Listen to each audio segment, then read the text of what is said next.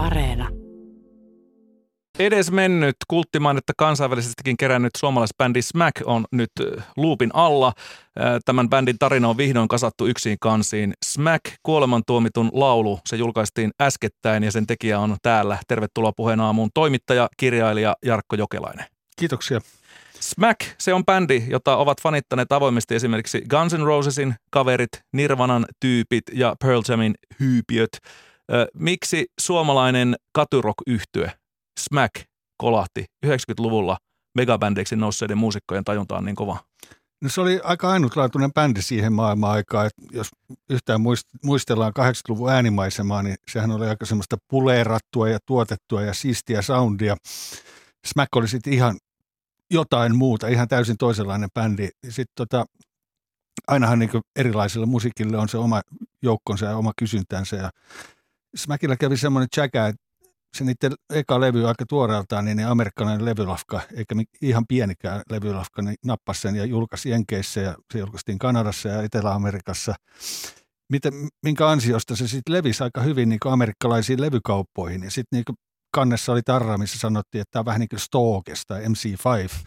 Ja sitten mm. tietenkin ka- kaikki nämä rockiin hurahtaneet hurjapäät on niin kuin, että okei, okay, Stokes, mä vie, t- tämä haluan kuulla, koska sellaisia bändejä ei siihen maailmaan aikaan yksinkertaisesti ollut kovinkaan paljon. Et, siis ikipopin perintöä ei viety eteenpäin vai? Niin, exactly. Et siis se ainakaan sitä 70-luvun Stokes-meininki. Niin, et, oli tietysti joitain bändejä, mutta ne oli tosi harvassa. Ja sitten tota, sit siellä oli tosiaan tällaisia kavereita kuin Kurt Cobain tai Pearl Jamin Jeff Ament tai uh, Screaming Treesin uh, Mark Lanigan, Guns N' Rosesin Slash, Izzy Stradlin mielestä Smack oli maailman paras bändi. Mm. Niin tällaiset tyypit, jotka siinä vaiheessa vasta aloitteli sitä omaa musajuttuunsa, ne, ne kantoi sitten sen levy kaupan tiskille ja himaa ja sitä kautta tämä löysi sitten tiensä muun muassa Nirvanan settiin. Joo, Smackin laulaja Claudia verrattiin Axel Roseen, mutta sanottiin, että Claudia saa laulaa paremmin. Tämä oli, joka on tuonne kirjan kanssa tullut joo, parikin niin, otteeseen tämmöinen. Joo, tämä on tämä legenda, mitä tota, kun ne sitten lopulta vihdoin viime pääsi Amerikkaan keikoille 87, niin Guns N' Rosesin Appetite for Destruction oli ilmestynyt kolme päivää ennen, kun Smack soitti ekan keikkansa tota, Los Angelesissa. Ja Smackin jätkillä ei tietenkään ollut hajukaa tämmöistä bändissä, niin ne oli niin kuin, että mikä Guns N' Roses, never heard. Hmm. Niin Sitten tota, paikalliset vaan niin vertaisi, että täällä on tämmöinen bändi, että ne näyttää teiltä ja ne jossain määrin kuulostaa teiltä. Ja Smackin jätkät vaan pyöritteli päätä, niin että ei me ole ikään kuultukaan tällaista. Kirjassa myös mainitaan se, että joku äh, musiikkimedia olisi arvostellut Smackin jotain myöhempää levyä ja käyttänyt sana grunge, eli grunge.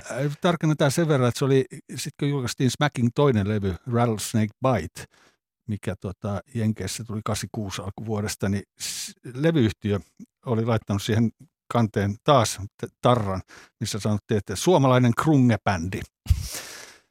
Ja tota, krung, jos, jos lukee Krungen virallista historia, historiaa, niin siellähän sanotaan, että maailman ensimmäistä kertaa Krungea käytettiin markkinointitarkoitukseen Green River yhtyön kohdalla, josta sitten tuli Pearl Jam ja Mudhoney ja tällaisia bändejä vuonna 1987. Eli vuotta myöhemmin kuin Smack. Eli Smack ei keksinyt Krungea, mutta tota, Smackin levy, levyyhtiö oli sitä mieltä, että ne oli Krungea ennen kuin krungia oli edes olemassa. Mm, mutta sitä käytettiin kuitenkin musapiireissä yleisenä joo, siis, terminä Joo, krungia. siis termi, termiähän oli niin kuin silleen, että niin kuin, jos sä soitit tota, punkista tulevaa vähän niin kuin hitaampaa ja raskaampaa kamaa, niin sitä käytettiin niin kuin kuvailemaan sitä musiikkia, että se, sit se ilmiö tuli vasta myöhemmin, tämä Seattle-homma. Näistä lähtökohdista, jos ikään kuin lähtisi vähän kaavailemaan, että minkälainen tulevaisuus bändillä mahtaisi olla, niin se ei kuitenkaan nyt sitten ollut ihan semmoinen niin kuin household name kuin Guns N' Roses Smack. Mi, mi, miksi, missä vaiheessa tämä matka jotenkin sitten lähti vähän eri suuntaan? No silloin kesällä 87 on kaksi bändiä, niin kuin Smack Suomesta, joka oli pari levyä julkaissut Jenkeissä ja sitten pamahtaa sinne Losiin, soittaa tota Downtown Los Angelesissa Scream Club, Clubilla – missä on 2000 henkeä sali täynnä. Siinä vaiheessa kaikki näyttää hyvältä. Sitten, niin, ihmiset odotti. Niin, sitten samaan, samaan aikaan on tämä Guns N' Roses, joka on just julkaissut se eka levy, ja mikä, millä kesti vuosi ennen kuin ne breikkas. että se alkuun näytti, että siitä tulee täydellinen floppi siitä levystä. Nythän sitä on myyty joku 30 miljoonaa tai jotain vastaavaa. Niin tota, siinä vaiheessa nämä bändit oli silleen niin aika tasoissa, voisi sanoa. Mutta ongelma oli siinä, että tota, Smackin pojat teki sen pari viikon reissun sinne Kaliforniaan ja lähti takaisin Suomelle ja viikkoa myöhemmin, myöhemmin ne soitti jossain Lammilla, jossain tanssilavalla ja sitten se sama rumpa jatkui täällä Suomessa ja ne painottua pitkin maakuntia. Samaan aikaan Guns N' Roses on monikansallisella Geffen Recordsilla lähtee tota, Rolling Stonesin lämpäriksi, kiertää stadikoita, kiertää vuoden verran niin non-stop ympäri Amerikkaa ja vähän muuallakin maailmassa. Tota, ja sitten se levy nousee Yhdysvaltain lista ykköseksi. Et tota, No näet että nämä, Smack... nämä, nämä tiet eros siinä vaiheessa. Toinen lähti lammille ja toinen lähti tota rolleritten kanssa stadikoille. Taisi olla Rane Raitsek, joka mietti, kun meni katsomaan sitten seuraavan kerran, kun menivät Amerikkaan, niin rollereita, ää, niiden keikkaa ja, ja Guns N' Roses oli lämpärinä ja Living Color oli myöskin lämpärinä, Joo. niin mietti, että jos asiat olisi mennyt toisin, niin ehkä Smack olisi voinut olla siinä Living Colorin tilalta. Uskot sä siihen, että siinä olisi voinut käydä näin? No, se on mahdollinen skenaario, että tota, asia, mistä ei ole hirveästi tähän saakka puhuttu, niin se Smackin iso levydiili oli todella, todella lähellä. Et niillä oli niin paperit pöydällä Elektra Recordsin kanssa. Elektra on siis muun muassa The doors yhtyeen vanha lafka, niin klassinen iso levyyhtiö. Ja, ja bändi, jota Smack kaikki Smack fanitti, joo. Joo, siis Elektralla oli The Doors, The Stooges ja MC5, mitkä oli niin tämmöiset niin rakennuspalikat Smackille, että se oli niin täydellinen lafka tavallaan niille. Paperit oli pöydässä ja se niiden AR, A et R-tyyppi oli silleen, että ei muuta kuin nimmarit, nimmarit tota papereihin ja lähdetään rundaa Amerikkaan. No, Smackin pojat tuli takaisin Suomeen ja täydellinen hiljaisuus Amerikasta. Ja tässä kohtaa täytyy sanoa, että ei ollut millään tavalla Smacking vika, että näin tuli käymään, eikä se ollut millään tavalla Seppo Westerisen vika, joka oli heidän managerinsa siellä Losin päässä, vaan tota Electra Records sitten päätti antaa kenkää tälle kyseiselle tyypille, joka oli sainaamassa Smackin. Ja luonnollisesti kaikki, kaikki tämän tyypin sainaamat bändit sai siinä samalla sitten kenkää, tai ei diili koskaan tehty, että tota, siinä oli vain niin äärimmäisen huono tsäkä sattui jätkille kohdalle. Mm. Et, et, jos se jätkä ei olisi saanut kenkään, ne olisi saanut sen diilin. Mm. Se on ihan edelleen silmin nähden vähän harmittaa bändin puolesta. No siis tämähän on maailman yleisin, yleisin story, että niin kuin, että se mitä Smackille tapahtui, se on se tavallinen tarina. Että jos ajatellaan, että on tuhat bändiä, niin niistä yhdelle ehkä käy hyvin hmm. maailmassa. Et sit se, siellä on ne 999 bändiä, joista suurimmalla osalla ei tapahdu yhtään mitään. Smack pääsi ehkä, ehkä siihen viimeiseen, viimeiseen niin prosenttiin, että niillä kuitenkin tapahtui isoja asioita, mutta se niin lopullinen loppusilaus, niin se on niin pienestä kiinni, että sun pitää kaikki olla ajoitus, paikka, kaikki pitää olla kondiksessa ja sitten hirveästi tsäkää. tuossa kirjassa hienosti tota, Sami Valkonen, joka oli siis Yhdysvalloissa ihan niin ykkösluokan niin levyyhtiötyyppi aikoinaan, niin hän sanoi, että ehkä Smack teki kaiken oikein, mutta ei ollut tuuri. Et kun kilpaillaan noin kilpailulla markkinoilla siitä levytyssopimuksesta, niin se tarvit tuuria. Mm. Puheen aamussa vieraana äh, toimittajakirjailija ja äh, tota, Jarkko Jokinen. Sä oot kirjoittanut äh, kirjan Smack kuolemaan tuomittu laulu, joka julkaistiin siis pari viikkoa sitten. Smack perustettiin vuonna 82, se hajosi yli 30 vuotta sitten.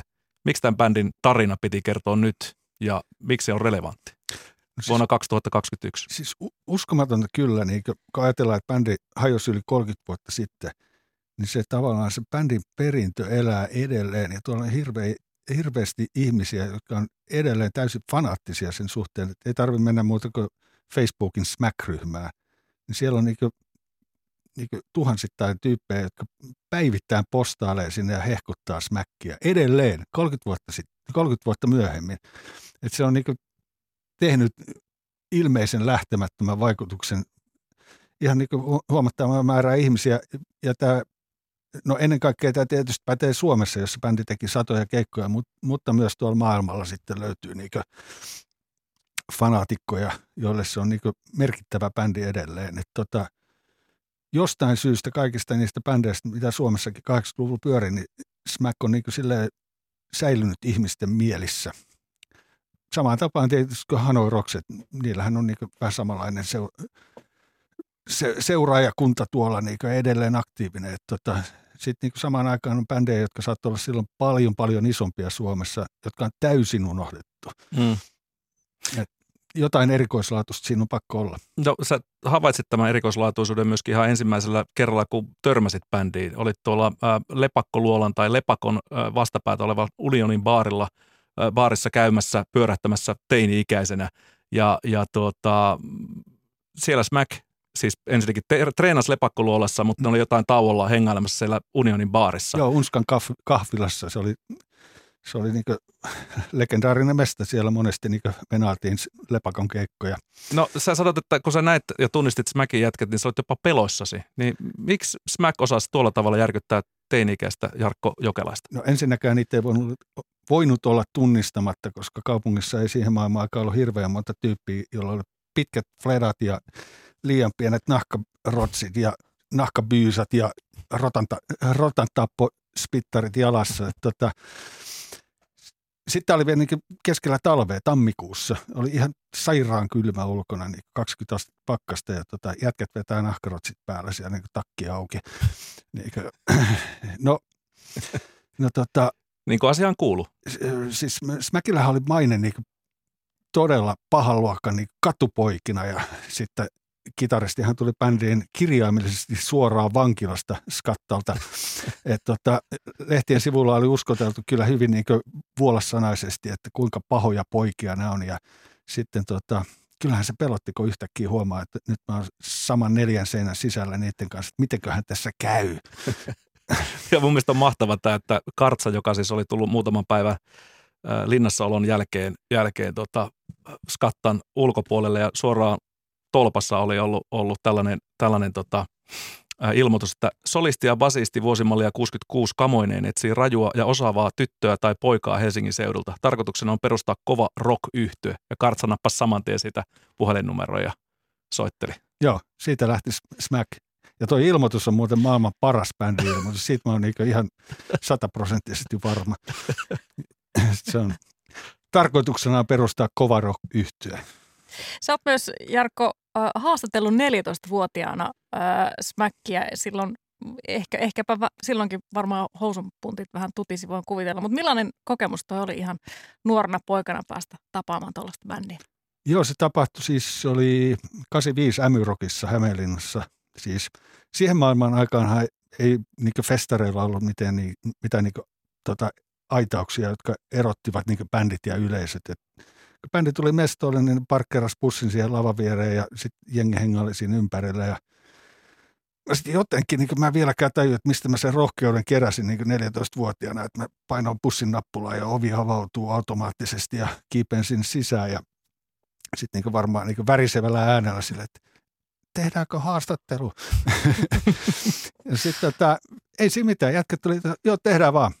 Sitten jubaltiin siinä. Tietysti mä tein klassisen virheen heti alkuun, että tota, siihen niitä oli tullut uusi sinkku, mikä kannassa ne oli vähän pulerattu siihen kanteen ja sitten tota, niitä oli niinku siistitty ja mä rupesin puhua, että niinku, tämä uusi levy on siistiimpi kuin aikaisemmat. Mä niinku rupesin puhumaan musasta sen sijaan kuin siitä kuvasta. Niin jätkät sai hirveät kilarit siitä välittömästi ja siinä vaiheessa on varmaan tullut niinku pari lusikallista pöksyä. Mutta tota, kyllä mä sitten selvisin hengissä sitten. Ihan astuja tyyppejä ne, ne oli jo silloin.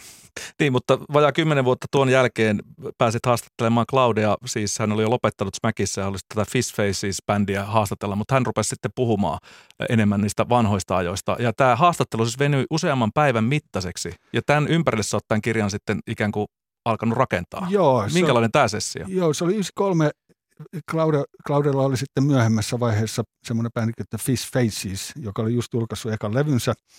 Ja mä menin vaan tekemään niin sitä tavallaan levyn ympäriltä haastista ja sitten toki aloitettiin, mutta sitten sit yhtäkkiä Claude tuntui olevan niin juttu päällä. Ja sitten niin ensiksi tehtiin siellä tota, Cafe Nuvossa keskustasta, siir, siitä siirryttiin Claude himaan, sitten tota, jatkettiin seuraavana päivänä Clauden tota, kantamestassa sellassa. Ja yhtäkkiä me ollaankin niin kuin siinä, että Claude kertoo, että nollavuotiaana hän tapasi Cherin, jonka kanssa me tota, sitten perustettiin tämä Smack. Me niin tavallaan käytiin se koko hänen siihen asti elämänsä läpi. siinä haastattelussa, josta mulla on sitten kaksi 90 kasettia, niin, vuosikymmenet ollut tuolla hyllyllä. Et sit, toki julkaistiin aikoinaan osa siitä haastiksesta, mutta mä koko ajan, niin kaikki nämä vuodet mä tiesin, että mulla on se matsku, mitä kukaan ei voi mistään enää saada, koska Claude on edesmennyt, niin tota, se jyskytti tuolla takaraivossa. Jossain vaiheessa mun on pakko käyttää se. Se on niin mun kansallis velvollisuus mm. niin saattaa se julki. Ja sen ympärille tuo kirja sitten rakentui, että mulla oli Clauden story valmiina, mitä ei niin muualla ole. Ja sitten mä vaan jututin niin sata muuta ihmistä, mitkä sinne ympärillä pyöri. Mm. Ja yli 400 sivua tuli sitten tavaraa ja varmaan paljon jäi yle, ylikin siitä. Tämä Smackin kuoleman tuomittu tuomitun laulukirja niin, ja koko bändinkin tarina, niin se, se on aika pitkälti nimenomaan Claudenkin tarina. Eli tämä kuoleman tuomittu on se Claude. Ja tätä toimintaa varjosti siis tieto siitä, että Claudelle oli annettu synnynnäisen sydänvian takia elinaikaa enintään 90-luvun puoleen väliin mm. saakka. Mm. Niin miten tämä lääkäreiden antama ennenaikainen kuolemantuomio vaikutti häneen bändin jäsenenä ja yleensä elämän asetteeseen ja tähän smäkkiin? Kaikki tehdään täysin. Et se oli se asenne, mikä Claudella oli. Et se oli, no ylipäätään voi olla, että noilla pikkujätkillä Claudella ja siis Cherillä, jotka oli nämä niin kakaraajan lapsuuden ystävät ja mielikuvitusleikkien kautta, kautta sitten päätyivät perustamaan maailman kovimman rockbändin omien sanojensa mukaan, niin tota, ylipäätään näiden, tämän niin kaksikon kaikkea toimintaa leimaa semmoinen fanaattisuus, niin kuin, kaikki tehdään täysillä, kaikki, niin, nyt laitetaan kaikki peliin ja kaikki muu unohtuu niin sen ympäriltä. Et, tota, sitä kai siihen vaaditaan, jos haluaa tehdä maailman parhaan rockbändiä, 100 prosenttia. Mm, ja se on ollut haastattelussakin esillä Claudella, että ei Joo. mennä millään Joo, niin kuin vajaa, vajaa meiningillä. Joo, Ylellähän löytyy semmoinen haastispätkä ihan bändin alkoon, jolta löytyy Yle Areenasta, missä Claude just sanoi, että niin kaikki tai ei mitään, että se on 100 prosenttia peli. Miten Jarkko sun mielestä, kun sanoit, että Smäkin perintö näkyy ja kuuluu, niin miten esimerkiksi tänä päivänä vuonna 2021, missä asioissa me kuullaan Smäkin perintöä? No, siis musiikkimaailmahan on hyvin, hyvin, hyvin, hyvin erilainen nykyään, että jos puhutaan mainstreamista, niin, niin hänen tuskin mitenkään. Et, et, tota, varsinkin Suomessa, että täällähän niin tehdään iskelmäksi naamioitua popmusiikkia, eh, siis popmusiikiksi naamioita iskelmää ja hiphoppia nykyään, se on se mainstream. Mutta sitten tota, jos puhutaan rockista, niin, niin kyllähän se noiden dinosaurusten kautta näkyy, että et, jos Smack on niin pienellä siivullaan innoittanut Guns N' Rosesia, niin se näkyy siinä ja sitten sitä kautta sitten niin leviää verkostonomaisesti kaikkialle. Et tota, tota, se, mitä mä toivon, että niin kaikki niin nuoret tyypit lukiston kirjan ja niin se, mistä mä äsken puhuin, tämä fanaattisuus, niin tavallaan imis vähän oppia siitä, että, että niin jos sä lähdet musa-alalle, niin se ei ole pelkästään sitä, että sä saat vähän feimiä, vaan niin sun pitä, jos sä haluat tehdä jotain ainutlaatuista, niin sun pitää niin todellakin heittäytyä siihen. Ja se on se niin kuin, tavallaan opetus, mitä mä toivon, että jengi tuosta kirjasta blokkaa itselleen. Eli heittäytyä samalla tavalla kuin Smack, että jättää kaiken muun toissijaiseksi ja keskittyy kerta kaikkiaan vaan siihen bändiin. Joo, et toki Smackiin, Smackiin liittyy kaikki lieveilmiöitä, niihin ei tarvitse keskittyä, mutta niin jos sä haluat tehdä maailman parhaan rockbändin tai mitä, mitä ikinä musaa sä teetkään, niin, niin keskity siihen ja laita kaikki peliin. Tarviiko 2020-luku Smackin kaltaisia bändejä? Ehdottomasti, niin kuin sanoin, niin tämä, tota, tota, mainstreamihän on, äh, sanotaanko, että musasta on tullut tuo, tuote, sitten on tullut vähän niin kuin lenkkimakkaraa, että tota, et, tuottajat duunaa himassaan siitä samasta putkesta niin pätkeä ja sitten laulajat tota, sivuttaa niitä palasiksi ja käy luikauttaa siihen päälle jotain. Et se on niin aika harvinaista, että nykyään nousee silleen niin isommin esillä miten, mitään niin täysin vaihtoehtoista ja täysin niin erilaista. Että tuohon maailman aikaan se oli vielä mahdollista. Mm. Että tuli Smack, oli Suomessa niin isompia bändejä. Sitten seuraavalla vuosikymmenellä tuli Nirvana, joka oli maailmanlaajuisesti isoimpia bändejä. Että oli vielä se niin pienen pieni rako, mistä tällaiset niin, niin sanotusti underground-jutut pääsi niin livahtaan suuremman yleisön tietoisuuteen. Nykyään se on lähes suljettu, koska tota, nämä kolme monikansallista pitää, pitää aika tiukkaa jöötä. Mikäs niiden markkinaosuus Suomessa on? Joku 92 prossaa. Mm, joo, no, mutta on toivoa kuitenkin, että underground jatkaa eloa ja nykyään ainakin saa helpommin omaa musaa kuultavaksi kuin aikaisemmin. Kiitos internetin. Mutta se on siiloutunutta, sieltä pitää tietää mitä etsii. Joo, joo valitettavasti niin niin kuin, voisi kuvitella, että kun tuli kaikki suoratoisto, Spotify sun muut, että niin kuin, sulla on kaikki maailman musa niin saatavilla, niin voisi kuvitella, että se niin kuin, jengin mielenkiinto olisi myös niin kuin, hajautunut ja sieltä löytyisi erilaisia juttuja, mutta monet tuntuu käyttävän sitä niin kuin, tavallaan semmoisena automaattisena playlistinä, että ne painaa niin nappula ja antaa tulla, mitä sieltä tulee ja ei näe vaivaa, koska sun ei tarvitse enää nähdä vaivaa. Sä annat sen vaan soida ja sitten kun algoritmit tietyn aikaa pyörittää, niin ne päätyy sinne Ed Sheeraniin. Mulla ei ole käynyt näin vielä. Kun tarpeeksi kauan kuuntelet, niin ihan varmasti käy Sä et ole vielä kuunnellut tarpeeksi. Ai ja, okei. Okay. Jarkko Jokelainen, onko Smäkin tarina nyt paketoitu vai kuullaanko bändistä enää tämän jälkeen yhtään mitään? No story on varmaan pääpiirteessä, ainakin toivottavasti tuossa kirjassa, mutta tota, tota, tämä projekti ei suinkaan ole lopussa, että tota, sieltä on tulossa uusinta julkaisuja noista vanhoista levyistä, plus tällaisena pienenä oheistuotteena tälle kirjalle, niin, löytyi kaikki vanhat Smacking demot. Niin, mitä ole aikaisemmin missään julkaistu. Niin, että siellä on niin julkaisemattomia biisejä jo ennen ekaa levyä tehtyjä, mitkä on mun mielestä ihan hurjan mielenkiintoisia, koska se on se niin tavallaan, mistä bändi lähti. Ja se on se bändi, mihin kukaan bändin ulkopuolinen ei ollut päässyt koskemaan ei mikään tuottaja tai niin manageri tai levyyhtiö ollut päässyt sanoa, että tämä homma pitäisi tehdä näin. Että se on niin alkukantaisimmillaan se bändi. Sellaisena, sellaisena kyllä se kuulosti suunnilleen treenikämpältä. Ne on ihan studiossa tehty kyllä, mutta mm. tota, tota, mulla on toiveissa, että me saadaan niistä nyt kasattua tota LP ja It's gonna be mind-blowing. No niin, odotellaan, että päät räjähtää, kuullaan niin. hiomatonta tila, timanttia ja raakaa voimaa. Smack kuolemaan toimitun laulu nyt kirjakaupoissa, kirjastoissa sekä saatavilla myös äänikirjana. Kiitos vierailusta toimittajakirjailija Jarkko Jokelainen. Kiitos paljon.